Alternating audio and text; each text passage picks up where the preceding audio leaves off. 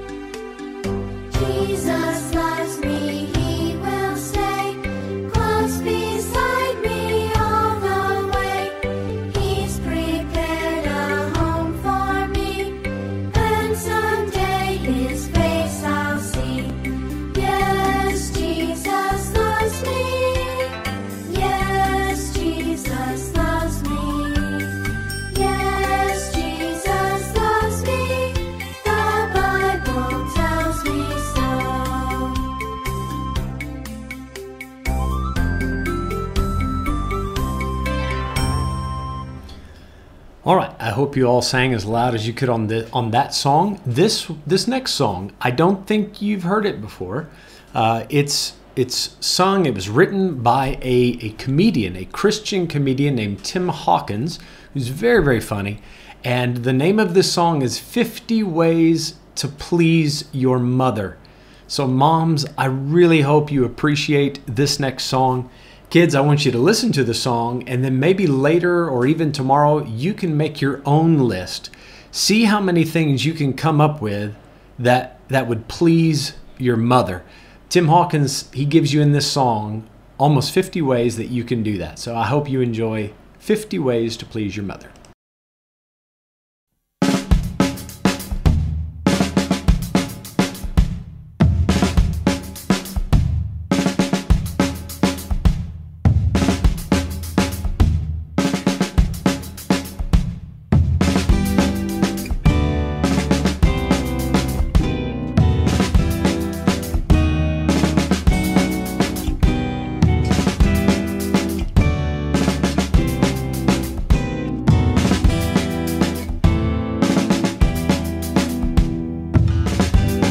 Is all in your approach. I said to them, You are my children, and I want to fill you in.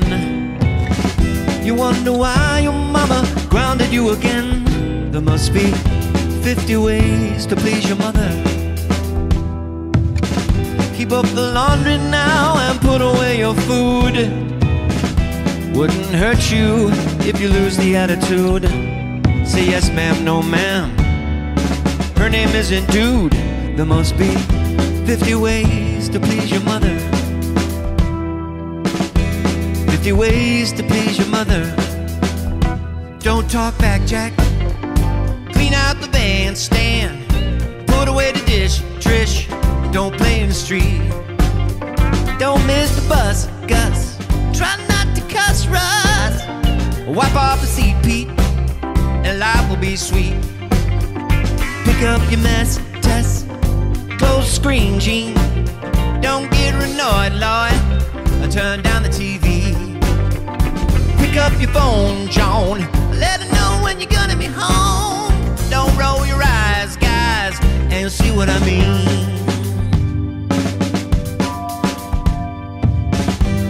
You know, it grieves me, kids, to see you in such pain.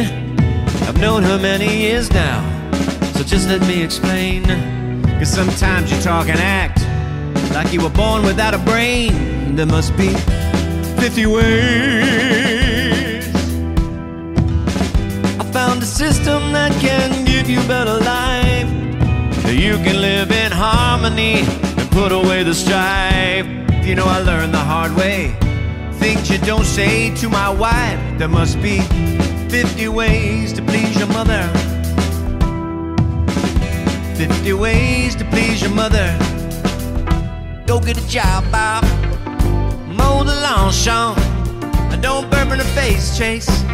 Just listen to me. Cover your sneeze, please. Don't use your sleeve, Steve.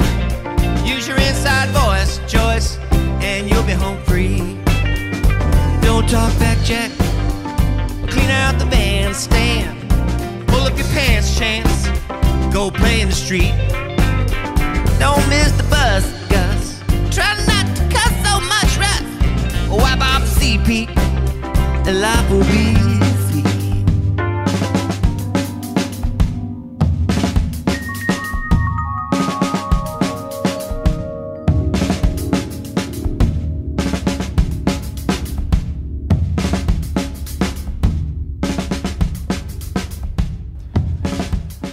hope you enjoyed that song. I would like to know from you kids do any of you have dads that dance the way that that Tim Hawkins did at the end there? That dance is all goofy.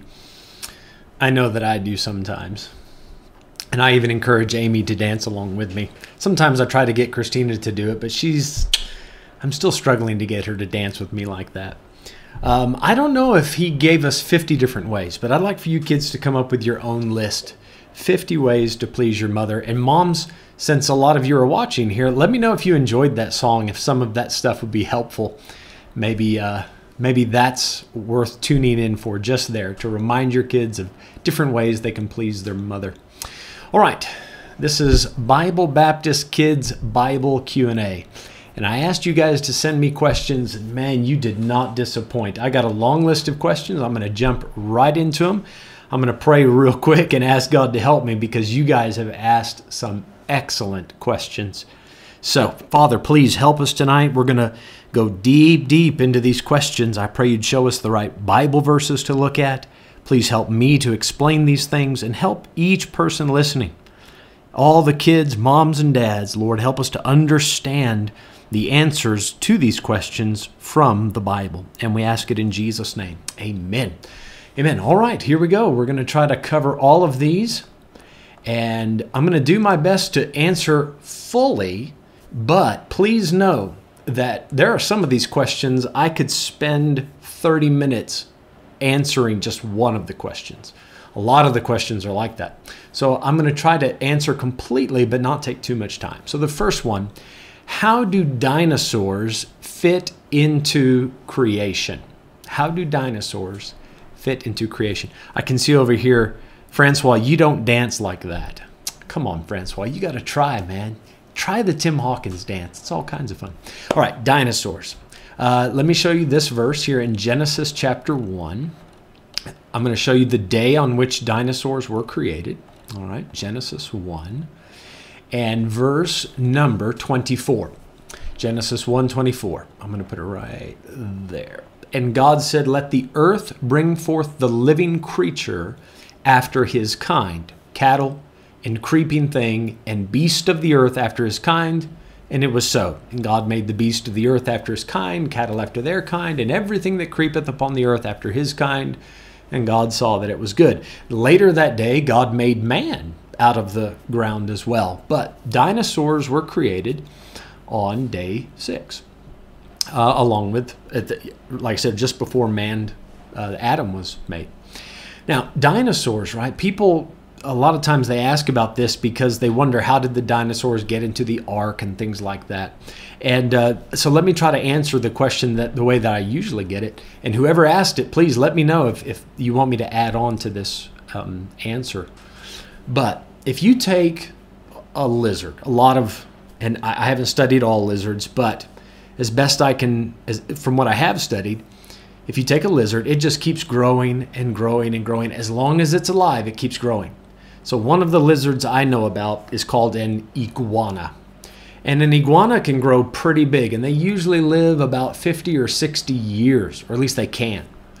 Now imagine, right? If if it lives 60 years, it can grow over a meter long. Those those things can get really big. Um, imagine if an iguana, if it keeps growing its entire life, what if it lived 500 years? What if it lived 800 years? You say, but Pastor, people and, and animals don't live that long. Well, in the book of Genesis, chapter 5, before the flood, before Noah's flood happened, people did live 600, 700, 800, even more than 900 years. They would live sometimes that long. So I would understand that the animals also could live a lot longer. So this iguana that starts off this big, if it keeps growing and growing 800, 900 years, it can turn into an iguanosaurus. So when you think about where dinosaurs would have come from, God, I believe on day 6 he made everything full fully grown, right? Sometimes people ask which came first, the chicken or the egg? The chicken. The chicken came first. He made things fully grown that could reproduce and create more of that particular animal. So Adam wasn't made as a baby, he was made as a full grown man. So on day six, I think God probably made a fully grown dinosaur.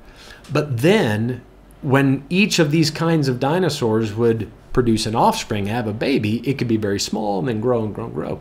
So when Noah collected all the animals for the ark, he could have taken on a very small lizard, and that would have preserved uh, where dinosaurs actually came from. We don't see dinosaurs walking around like people used to because the lizards simply don't live that long anymore.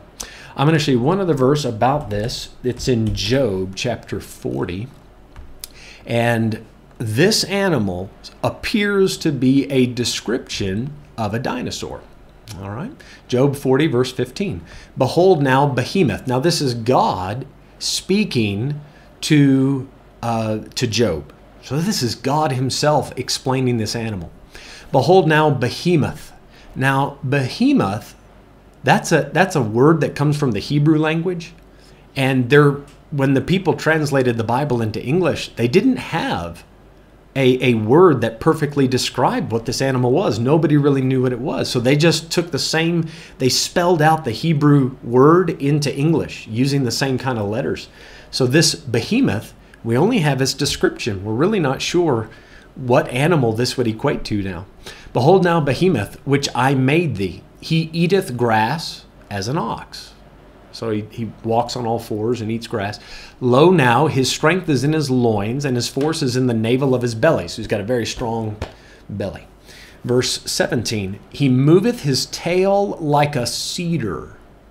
Wow, he has a tail like a tree, a tail the size of a tree. I don't know any animals like that, but that does sound like a dinosaur. The sinews of his stones are wrapped together. It's like the muscles. They're wrapped together, so he's very strong as well. Verse 18 His bones are as strong pieces of brass, his bones are like bars of iron. So, this is a very strong animal and very durable. It'd be very hard to break this animal. Verse 19 He is the chief of the ways of God. So, of all the things that God created on the land, this animal is like top notch, ultimate. He is the chief of the ways of God. He that made him can make his sword to approach unto him. So a man can't go up to this animal with a sword and just kill it. But God, of course, has a way to put this animal down if he wants. Verse 20 Surely the mountains bring him forth food, where all the beasts of the field play. So the, this behemoth could eat from the mountains, from the trees on the mountains. Verse 21 He lieth under the shady trees in the covert of the reed and fens. That's where you'd find him. The shady trees cover him with their shadow. The willows of the brook compass him about. So he would sit down and take up all the shade under a tree. Uh, verse 23 Behold, he drinketh up a river. It doesn't say he drinks from the river. He drinketh up a river and hasteth not. He doesn't even have to hurry. He just come, goes to the water of a river calmly and that sounds like a really big animal. I'm going to say that's like a dinosaur. He trusteth that he can draw up Jordan into his mouth, which Jordan was a river in Israel then. He taketh it with his eyes, his nose pierceth through snares. So if somebody tries to throw like a trap on him or a net, he can go straight through it. So I think that this is a description of a dinosaur. I think that's what God is trying to um, to explain to Job. He says, Job, you think you're a, a big shot. Let me explain to you some of the animals that I created. Let me talk talk to you about behemoth, and then he explains it. All right, so I hope that helps. I see Willem. I said, thank you. I'm glad that answers your question, man. That was a good question. All right, next question. What kind of food did people eat in biblical times? That is an excellent question. Let me see if I can give an excellent answer. I'm going to go back to Genesis 1 and I'm going to start here in verse number 29. And God said, Behold, I have given you every herb bearing seed which is upon the face of all the earth, and every tree in the which is the fruit of a tree yielding seed. To you it shall be for meat. So in the beginning, it looks as if Adam and Eve were supposed to eat fruits and vegetables, things growing out of the ground and things growing off of trees. There's no mention of them eating animals. All right. Um, but by the time you get to Genesis 3, right? Adam and Eve sin. And then the first thing to physically die was an animal. God actually killed an animal so that he could use the skin to clothe Adam and Eve. Unto Adam also in Genesis 3:21, unto Adam also and to his wife did the Lord God make coats of skins and clothed them. So the coats of skins, you find out from reading other verses in the Bible that, that he's talking about animals there. Now, again, we don't read any about anybody eating meat until after Noah comes off the ark. Now, it could be though that after Adam and Eve sinned, people started eating meat. They saw that animals died and that their skins were useful. Maybe they also realized that halak no brai. Maybe they they did that, but the the Bible just doesn't tell us what they ate precisely. Um, but by the time you get to Genesis 9, Noah comes out of the ark, and God tells Noah this Every moving thing that liveth shall be meat for you, even as the green herb have I given you all things. So you can see it looks as if in the beginning God said, Eat fruit, fruits and vegetables. And now after the flood, God says, Okay, just like before you could eat fruit and veg, now I'm adding to your diet. You can eat it from any anything that moves on the ground. You can eat that. So then God says it's okay. Yalaka no brai. And they were allowed to eat animals. Now, as you progress through the Bible, right, God gave the Jewish people a special diet. They now call it a kosher diet. And when you read Leviticus chapter 11, there's a, a long list of animals that the Jews were not allowed to eat. Now, the rest of the world could eat them. Genesis 9, God told Noah, you can eat anything that moves. The Jews, though, had a special diet only because God wanted them to be different. He wanted his people, the Jews, to have every part of their life different than the rest of the world. That, that's what we would call Gentiles. So in the Bible, in biblical times, they ate much like we would eat now, right? Because we eat things that grow from trees and come out of the ground and the things that move upon the ground, the animals. So that part really hasn't changed much. In modern times that we live, we have things that come from chemicals and you know mixtures that come from a science lab. Of course, they didn't have that in biblical times. But the diet hasn't changed that much. I would say that we eat a lot more sugar now than they did in biblical times. I think that they ate a, a much more healthy diet back in those times. Uh, of course, you find there are some interesting things about the diet. Um, we actually know, I, we can narrow it down a little bit what Jesus ate when he was a child. Uh, there's a prophecy about it. Let me see if I can find it. Yeah. Isaiah chapter 7 and I think it's verse 22. Is that the verse I want?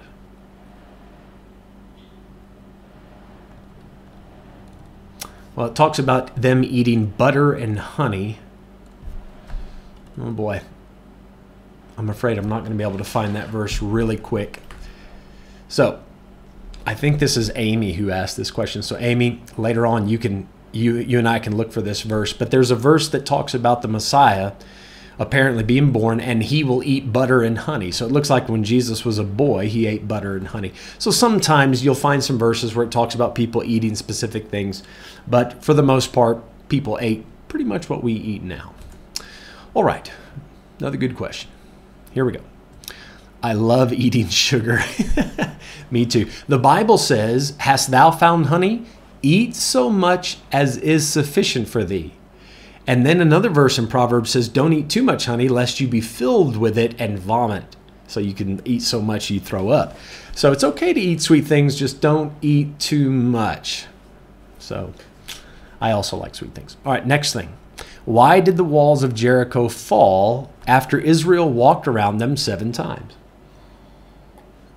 This question came to me in Afrikaans. So if I have mistranslated it, please let me know if I'm not answering the correct question. But whoever did ask this, uh, make sure that I'm giving you the details you need. All right, why did the walls of Jericho fall? After Israel walked around it seven times. So I think everybody's familiar with this story, right? This comes from the book of Joshua. And God commanded the Israelites to march around the city seven days, right? And then on the seventh day, they had to march around it seven times. And then the walls came a tumbling down, as the song says. So, why did that happen? Well, I'm not quite sure which part of this question you want me to answer, so I'm going to quickly answer both.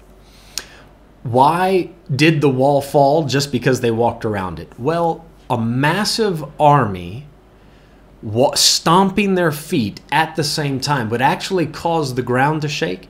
And then, after they had marched around the city seven times, God commanded them blow the horns. And when they all blow the horns, the ground has been shaking from them stomping their feet, and then they blow the horns, and then they say amen. Whoa, they give a loud shout, and all that noise and vibrations, it could actually create a crack in the foundation of, of the city and caused the walls to tumble. So that's how some people explain how the walls fell down. There's another explanation, and that is when the people obeyed God, rather than throwing things at the wall or pushing the wall or um, shooting things at the wall, they just obeyed God. And maybe God just reached down with his finger and went, bonk, and the walls came tumbling down. That's another thing that could have happened. There have been people that have gone into the city of Jericho and they have actually found these walls that have fallen. We call them archaeologists. They go into the deserts and in, into the biblical places and they actually dig in the ground and find the stones. And they, they have found this whole thing. They said, it's true. This really did happen. The wall actually fell and allowed the Israelites to come into the city of Jericho and, and overtake it. Now, that might be part of the question. The other, the other way that you might be asking this is why did God say seven, right? why didn't God say march around it three times and then let it fall? Why did God say seven? So, the number seven is a very interesting number in the Bible. And, and I hope, I don't know if you kids are interested in this, but a lot of the numbers, especially numbers 1 to 14, they, they have a special meaning in the Bible. They kind of go with things. Uh, so the number one usually goes with unity, the number two with division. The number three usually goes with God, right? Because God has, He's the Father, the Son, and the Holy Spirit. The number four goes with the earth. The number five with death. The number six goes with man. This is actually mentioned in Revelation 13. And the number seven is the number for completion. It's the number of completion. So God he created everything in six days, and on the seventh day, he rested. But after the seventh day, right, there are seven days in a week, then we start over. So seven is complete, and then you start something new. So in Genesis chapter 7, the flood happened. And then in Genesis 8, Noah comes out to a new earth.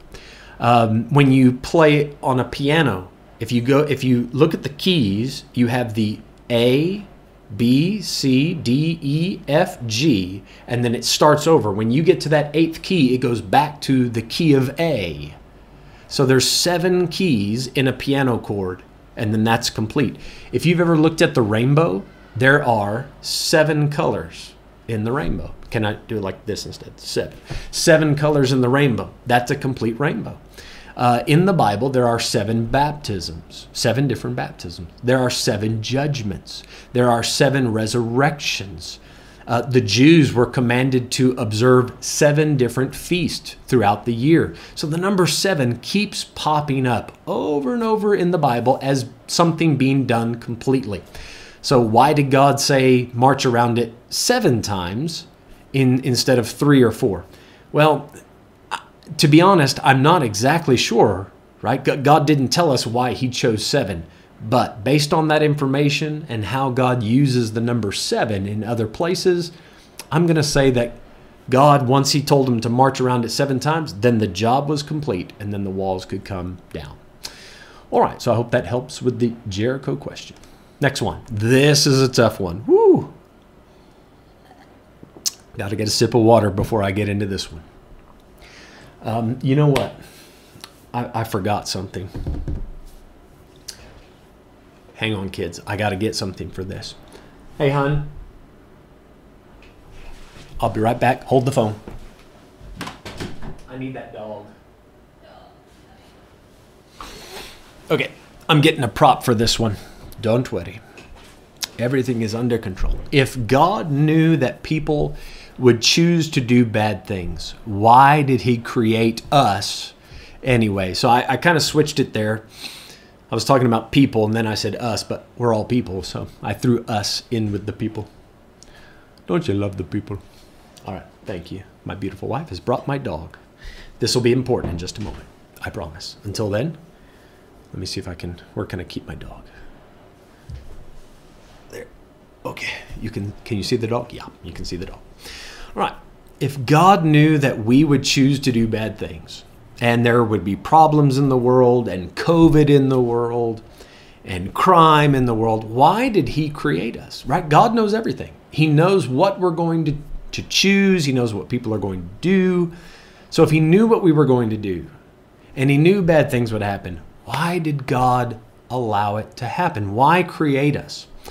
All right, that's a very good, very deep question. I'm going to try to answer it the best way I know how. Um, and I'm going to use my dog. Now, would you like to have this dog? This is an awesome. This in in America we call this a wiener dog. I don't know what you call it here. My wife got me this dog. I think was it. I think it was my wife. I think it says I'm all yours. Sounds like something my wife would buy me.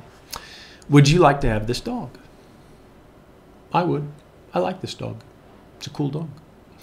But here's the thing with this dog. Even though it's a nice little dog, it's not a real dog.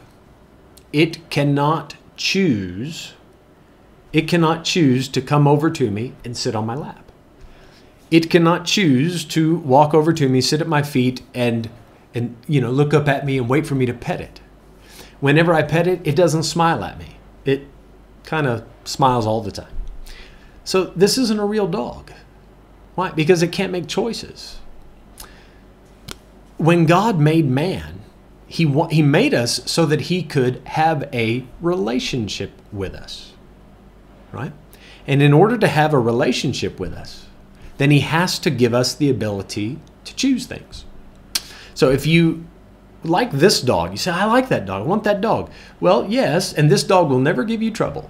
It will never make a mess. It won't. It will never bite anything. It will never chew anything. It will never tip, you know, run into anything. It will never cause problems. It will just be there. That's it. But it will never love you. It can't. It's not a real thing.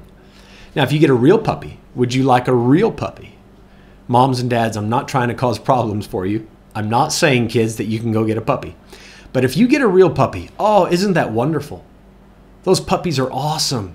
They're so cute. You can hold them, pet them, and you know they can sleep in at the end of the bed by your feet, and it's just wonderful to get to play with a puppy. But puppies make messes. Puppies chew things. Puppies pee in places they shouldn't pee. It puppies can be work. So sometimes mom and dad says, "Okay, I'll get you a puppy." But when it makes a mess or when it becomes a problem, you have to clean it up. So you become responsible for the decisions that the dog makes. Okay. Amy, I know you want a puppy. I love you, but no. So, when God made man, did he know that man was going to make mistakes? Yes. But God then said, okay, even though I know that there's going to be mistakes, now, by the way, God knew what we would choose. We still choose it. God didn't make us do bad things. He knew that we would choose to do wrong because He's God and He knows everything. But even though He knew we would make mistakes, He said that's part of having a real relationship. That's if I'm going to actually have people that love me, I have to allow them to choose between right and wrong. And the pleasure that God gets from people choosing to love Him, that is so special to Him that He is willing to take responsibility and put up with all the bad things. So when bad things happen, crime, COVID, corruption, all sorts of other words that start with C, God has promised to give us help. We call it chanada, grace, so that when we're going through those things, we don't get too discouraged. He helps us through it. And God, because He knew that we would make a mess, He said, okay, since I'm the one creating you, I will come down to the earth and I will allow mankind to arrest me, nail me to a cross, and everybody's mistakes can be placed on me. I will pay for your sins. You made a mess, I'll clean it up. So God took responsibility for the people that He created. So if you want to get the puppy, you have to clean up after it. God, God, He told Himself, if I want to create man, then I'm going to have to clean up after him. And God did. God did. And the God of the Bible, the God of, of Christianity, is the only God that claims to do that. All the other religions don't have that. Look at this verse in Revelation 4, verse 11. Thou art worthy, O Lord, to receive glory and honor and power, for thou hast created all things, and for thy pleasure they are and were created. Right? This puppy, it gives me a little bit of pleasure, I must admit, but it doesn't love me. It doesn't trust me. It doesn't come when I call it. It it just sits wherever I put it. I'm going to put it right. It does not make me as happy as Amy or Megan or Caleb, right? Those are my children. And when they choose to love me and be obedient, that pleasure is worth all of the other choices they might make. So I hope that answers the question. That's an excellent question. And that's actually one of the things I was talking about earlier. I could go on for about 30 minutes talking about various things that are related to that question. So, whoever asked it, if you'd like more explanation, let me know. I'll do my best. I hope that explains why God did what He did, why He created us, even though He knew bad things would happen. The love that He could experience from mankind and the love that He could give to mankind, it was worth all the trouble, which is a tremendous thought. All right, next question. Have angels always been with Jesus? All right. Wow, that makes a lot of sense. Awesome stuff. You can have a puppy. Sorry, Rochelle. Yammer. Have angels always been with Jesus? That's our next question. Hang on, hang on. Amen. I had to try it once this evening for the kids' lesson. Amen. You can have a puppy. Amen. There you go. Have angels, sorry, have angels always been with Jesus? That is a solid question. Okay, let me show you a verse about this. This verse talks about Jesus creating everything. Now, there are lots of verses that say that, but this one says, For by him were all things created that are in heaven and that are in earth, visible and invisible, whether they be thrones or dominions or principalities or powers. All things were created by him and for him. So when it talks about thrones, dominions, principalities, powers, those are big words that actually describe the angels up in heaven. That's the simple way to think about that. So Jesus created everything. Everything you see in the earth, everything that you don't see that's up in heaven, God or Jesus, he created all of it. Now, have the angels always been with Jesus? Well, not always, right? Because the at, at a certain point it was just God. And then God created. So after God created the angels, then yes, the angels have been with Jesus since that time. Now, some angels chose to leave heaven. Can you believe that?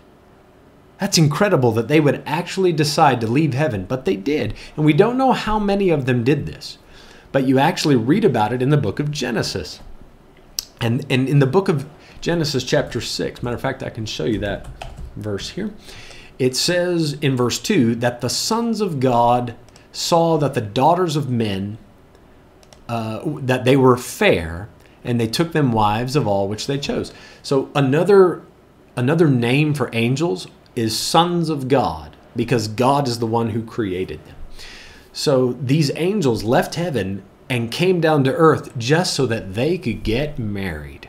They gave up heaven. Now they were they did something wrong there. They shouldn't have done that. They were disobedient, they were rebellious to God, and the Bible tells us that those angels are they are kept in a place called the bottomless pit right now. They're chained up and God is going to judge them on the very last day when he judges all the wicked people that have ever existed. He is going to judge those angels as well and they are going to be punished. All right? So let me I'll show you where that's at in the Bible here in the book of Jude in verse uh, number 6. And the angels which kept not their first estate, but left their own habitation, their own home, he hath reserved in everlasting chains under darkness unto the judgment of the great day.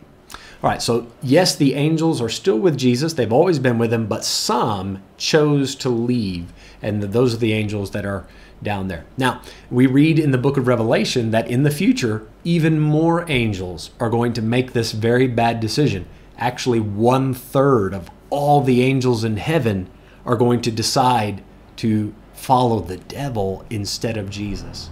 It's a horrible thing that's going to happen, but angels, just like men, they can choose whether or not they're going to listen to God. All right, I hope that answers the angel question. I think there's one more that has to do with angels, and that is can angels die? Uh, it's a good question, really good question.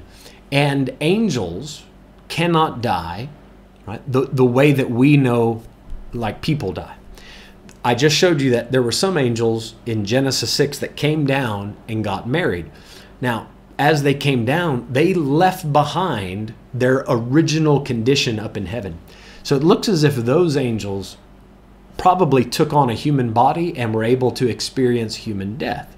So those angels could have died a, a, a physical death, the way that we know it as human beings.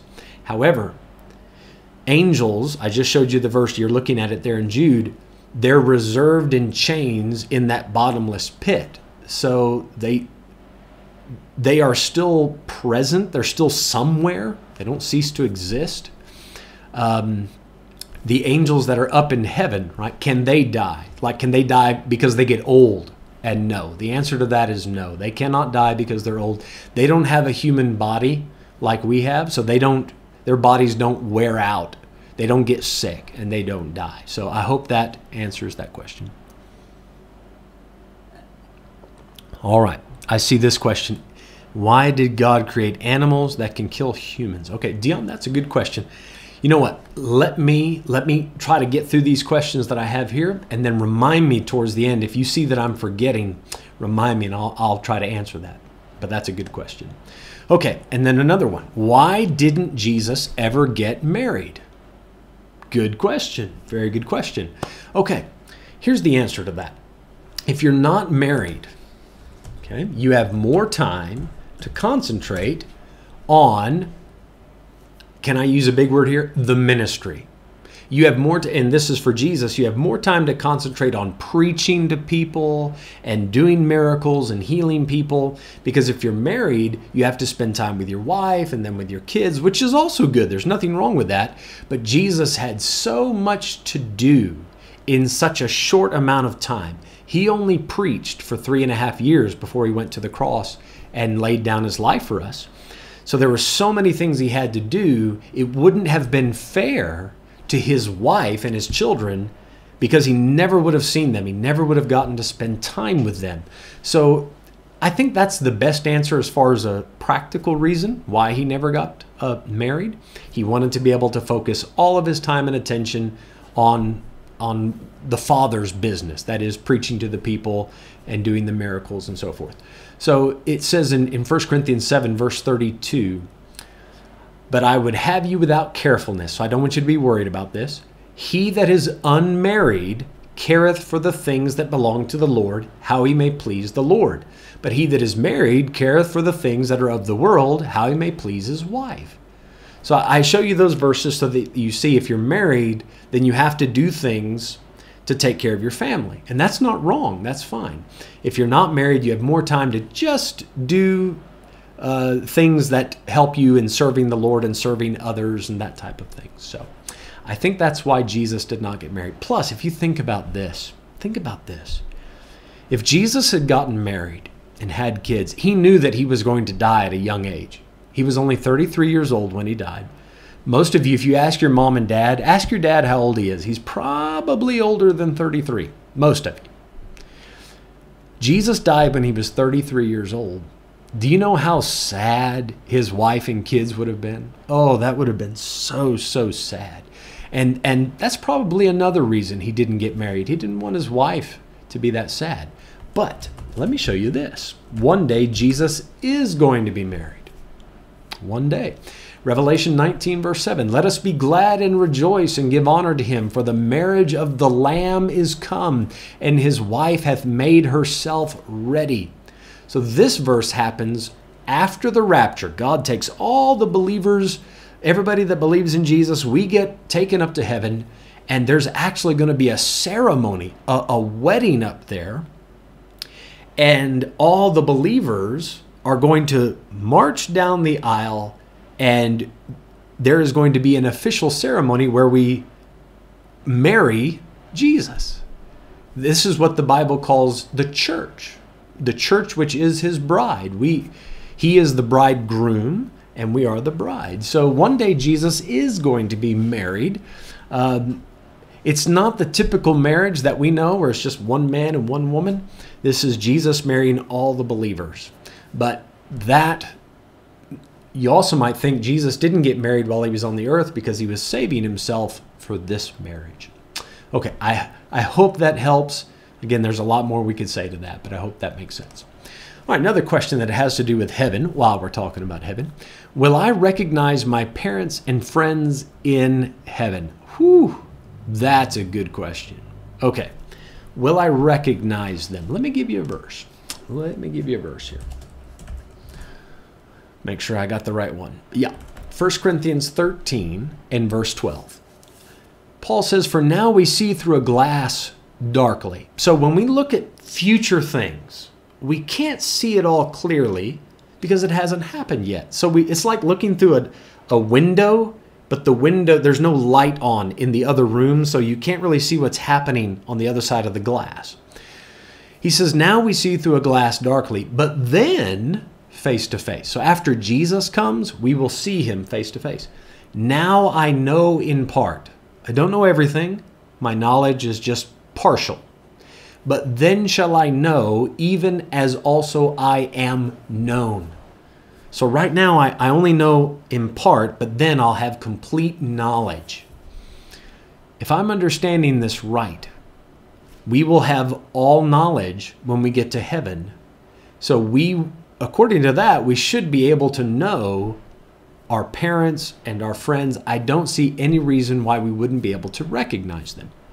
Now, another reason I think we'll recognize people is in Luke chapter 16. In verse, now this is kind of a strange place to turn for this, but I think this will make sense. Uh, there's two people in this story there's a rich man and there's a beggar named Lazarus. Both of them die. And Lazarus, the beggar, he's carried into Abraham's bosom. You can see there. Or, and, and he's laying on Abraham's chest. That's what he's doing there. And the rich man died. He gets buried, but then he goes to hell. Verse 23 And in hell he lift up his eyes, being in torments, and seeth Abraham afar off, and Lazarus in his bosom. And he cried and said, Father Abraham, have mercy on me, and send Lazarus. So even after these people had died, right? They're down actually in the center of the earth. Can you believe it? At this point, that's where hell is. And before Jesus died, paradise was down in the middle of the earth as well. But even after they had died, the rich man could still recognize Lazarus, he could recognize Abraham. And I think that helps us to know that even after this life is over, we still recognize who people are up in heaven or in, even in this case, even in hell, you can still recognize who they are. Okay, I hope that helps with that one. Next question. Why did Jesus only start preaching after after after? I missed that. After after. When do we do this? After. After what? After after. Okay, sorry for that. Let's pretend there's just one after. Why did Jesus only start preaching after he was baptized and tempted in the desert? All right, so this um, Matthew chapter 3 and chapter 4, you read about those two events.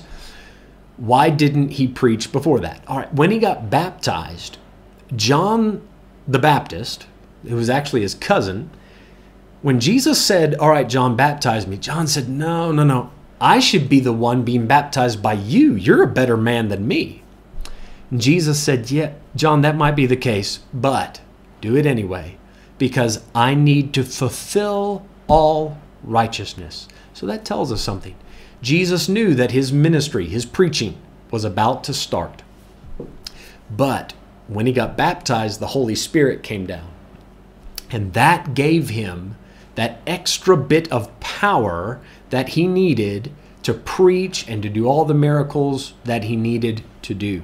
Now, I believe that even before that, Jesus could have performed miracles. He could have preached if he would have wanted to. But he specifically waited to start the public ministry, going out telling everybody, repent, the kingdom of heaven is at hand, I'm the Son of God. He didn't start saying those things until the Holy Spirit had come down and it gave him that power he needed. Now, right after he was baptized, he went into the desert, into the wilderness for 40 days, and then he was tempted of the devil. Why did he have to go through that? I believe that this was God's way, the Father's way of preparing Jesus for what he was going to face for the next three and a half years. Jesus had to go through a few difficult times so that he could be familiar with the challenges and the temptations that you and I deal with all the time. So the devil constantly is trying to get people to sin. So if Jesus is going to try to help those people, he needs to know how they feel. So then the father said, "Okay, Jesus, we'll we'll let you experience some of that and then you'll be able to help those people better because you'll know what it feels like to be tempted." But the wonderful thing is Jesus every time he was tempted, he answered the devil by saying, "The Bible says." The devil would say, What about this? He said, No, no, it is written. And then he would quote a Bible verse. So that teaches us that if we want to overcome the temptations of the devil, we really need to know our Bible. And then we can say, No, no, you're telling me to do something wrong, but the Bible says. All right. I hope that helps with that one. Next question more water. And Amen. one more amen. Okay. What was the form of the devil while roaming in the Garden of Eden before God cursed him and changed him into a serpent? Whew! You guys are asking some really good questions. I have people in Bible school that don't even ask such deep, interesting questions. This is really good stuff. Okay, the form of the devil. When the devil was originally created, he was not an angel, he was a cherub. He was a cherub. Okay, let me show you this verse. I promise I'm going to show it to you in just a moment. Ah, still didn't get it. One moment. Uno momento, por favor, which is Spanish. I know Spanish. I only know those words in Spanish. Ezekiel 28 13. Thou hast, now he's talking to the devil. Thou hast been in Eden, the garden of God. Every precious stone was thy covering.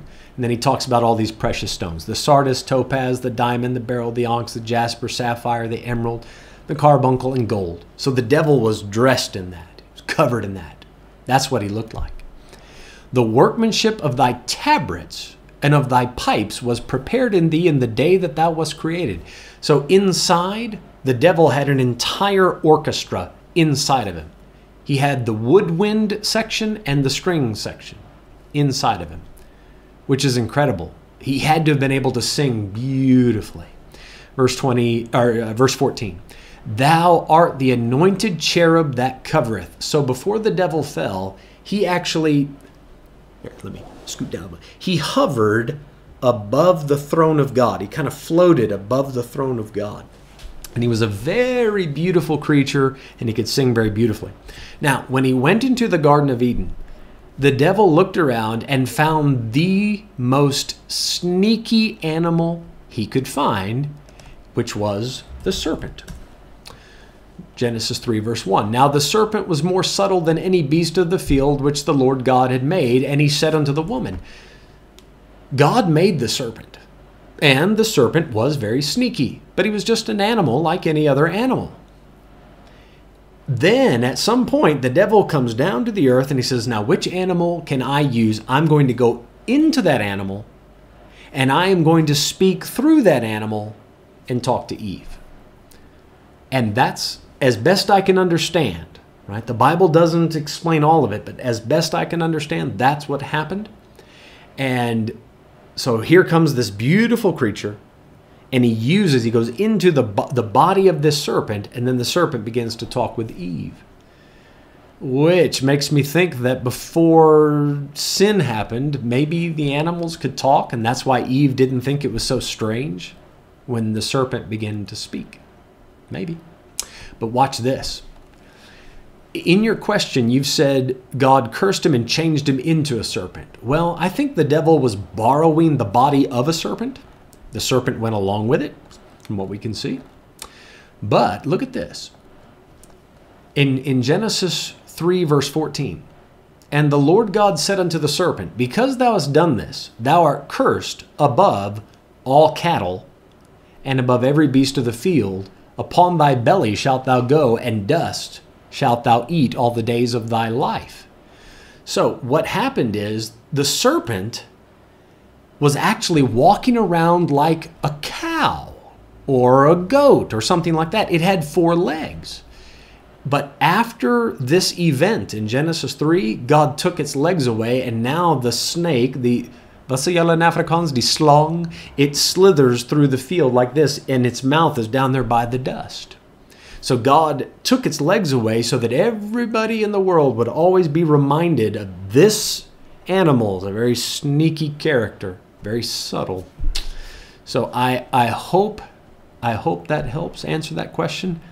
That's another one of those questions we could talk about for quite some time. All right, and this is the last one. Dion, remind me. I don't want to forget. Yours, yours will be after this. We're almost done, guys.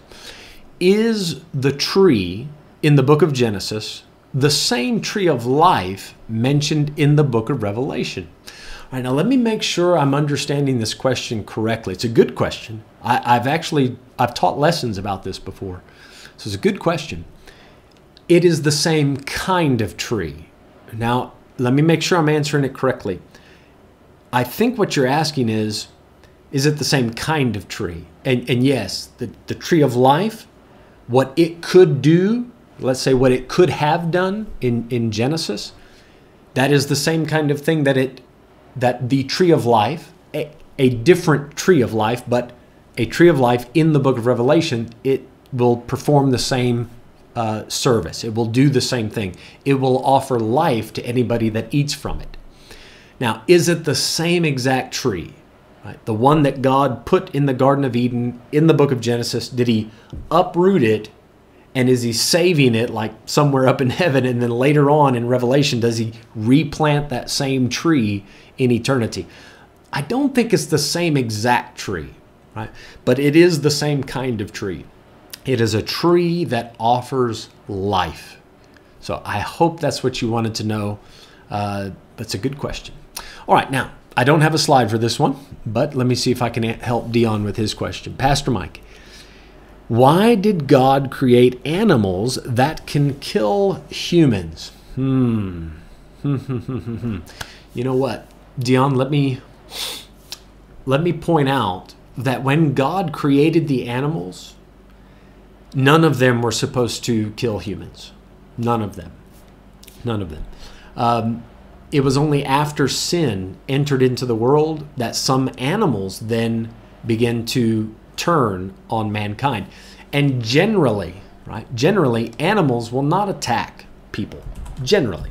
Not always, right? Sometimes bad things do happen like that. But watch what God told Noah after the flood. Genesis 9, verse 2. And the fear of you and the dread of you shall be upon every beast of the earth, and upon every fowl of the air, upon all that moveth upon the earth, upon all the fishes of the sea. Into your hand are they delivered. So all of the animals know deep down that mankind is, we're, we're supposed to rule over them. They know that. This is why, and God set this up in a special way. This is actually mentioned in the book of Psalms, and you have to forgive me, the verse is slipping my mind right now. But it's in the book of Psalms that when we get up to go to work and we work through the day, the animals go into their caves and dens and holes and they sleep.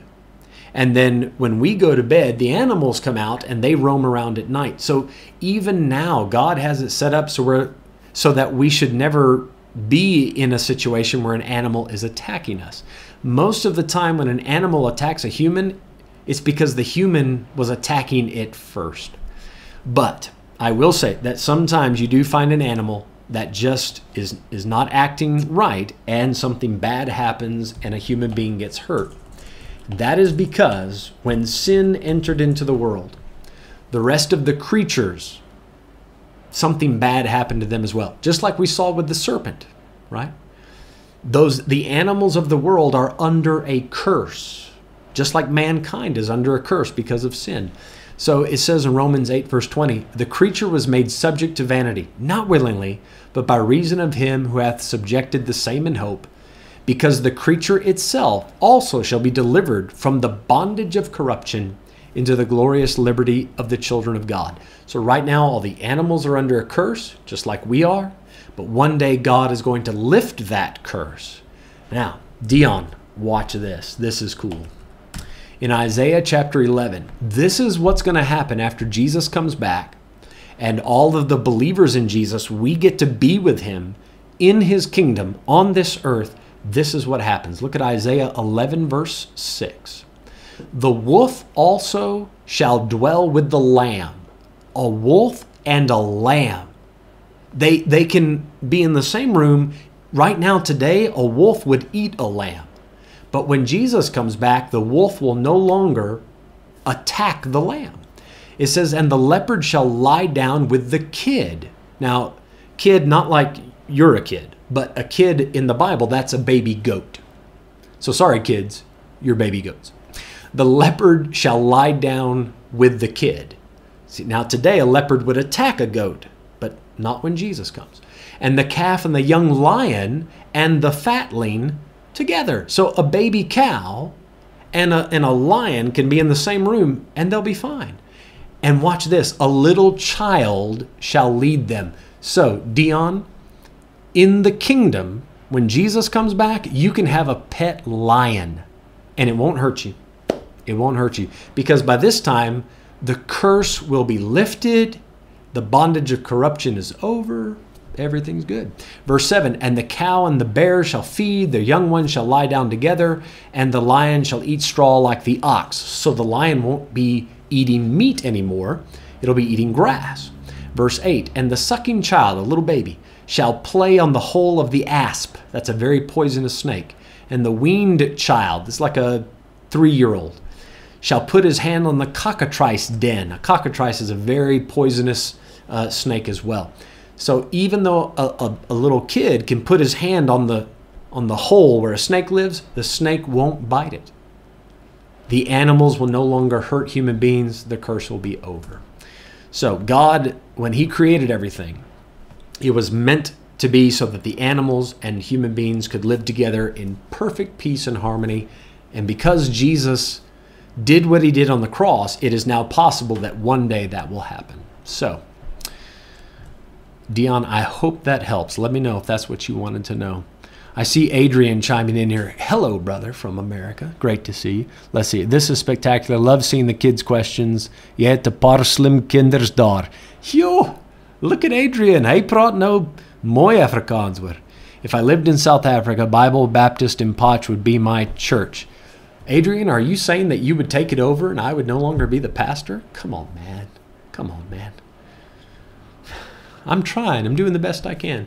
Kids, I hope you've enjoyed this tonight. I have thoroughly enjoyed I Will Want a Pet Lion. you know what? Me too.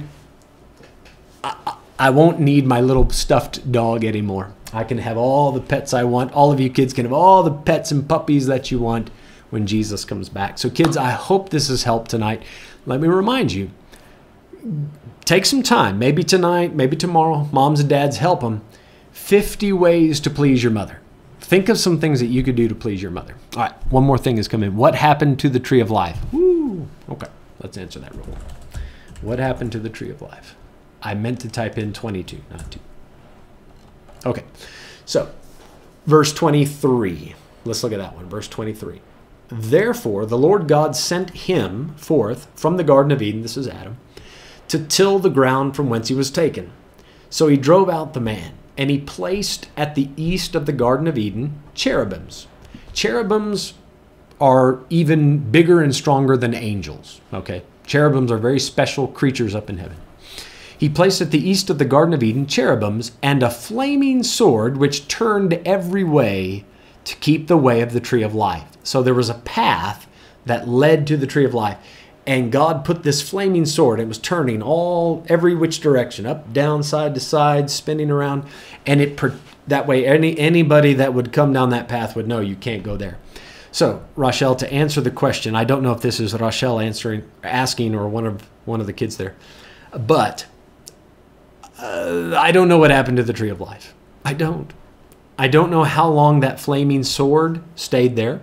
I don't know how long those cherubims stayed there. Maybe they stood guard. You know, God posted them there until the tree of life uh, died out. But that that seems unlikely because it is the tree of life, right? So I, don't see how it would have just died out. Um, it may have stayed that way until the flood, right? And then in the time of Noah's flood, it was gone. After the flood, then uh, things obviously that's how we know them now, and things would look different. But the Bible does not tell us whatever happened to that tree of life. So it's a good question. I'm afraid I don't have a good answer for that. What I do know is that after Jesus comes, there are going to be special trees in that kingdom time. And then after the kingdom time is done, heaven and earth is going to pass away. A new heaven and a new earth are going to come. And on that new earth, there is going to be a, uh, many trees of life, not just one, but several of them, and people will be able to eat from it. So I know that the tree of life does come back in the book of Revelation. Okay, you kids have impressed me. These were outstanding questions. I am so proud of all of you. Very, very well done. Um, nothing else is coming in. I'm going to pray, and, and that way we can be finished. If I see another question pop up just after I pray, I'll try to answer it before we close out. But thank you so much, moms and dads, boys and girls. Thank you for taking time with me tonight. I've really enjoyed this. Father, thank you for the Word of God. Thank you for the Bible that gives us all the answers we need. Lord, all of these questions tonight, what great questions coming from young, hungry hearts and minds. Lord, please help these kids to see that the Bible does have the answers they need. And just like we sang at the beginning, Jesus loves me. This I know, for the Bible tells me so. So, God, thank you for the love of Jesus and thank you for telling us about it in the Bible. I pray you'd have your hand upon each family, all the kids. Please, God, bring us closer together to one another and with you. And we ask it in Jesus' name. Amen.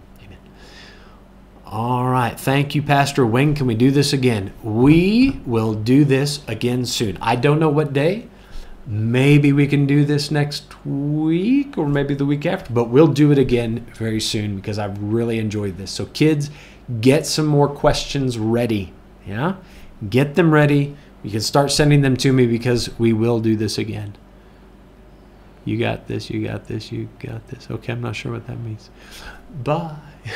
All right, guys, have a good night.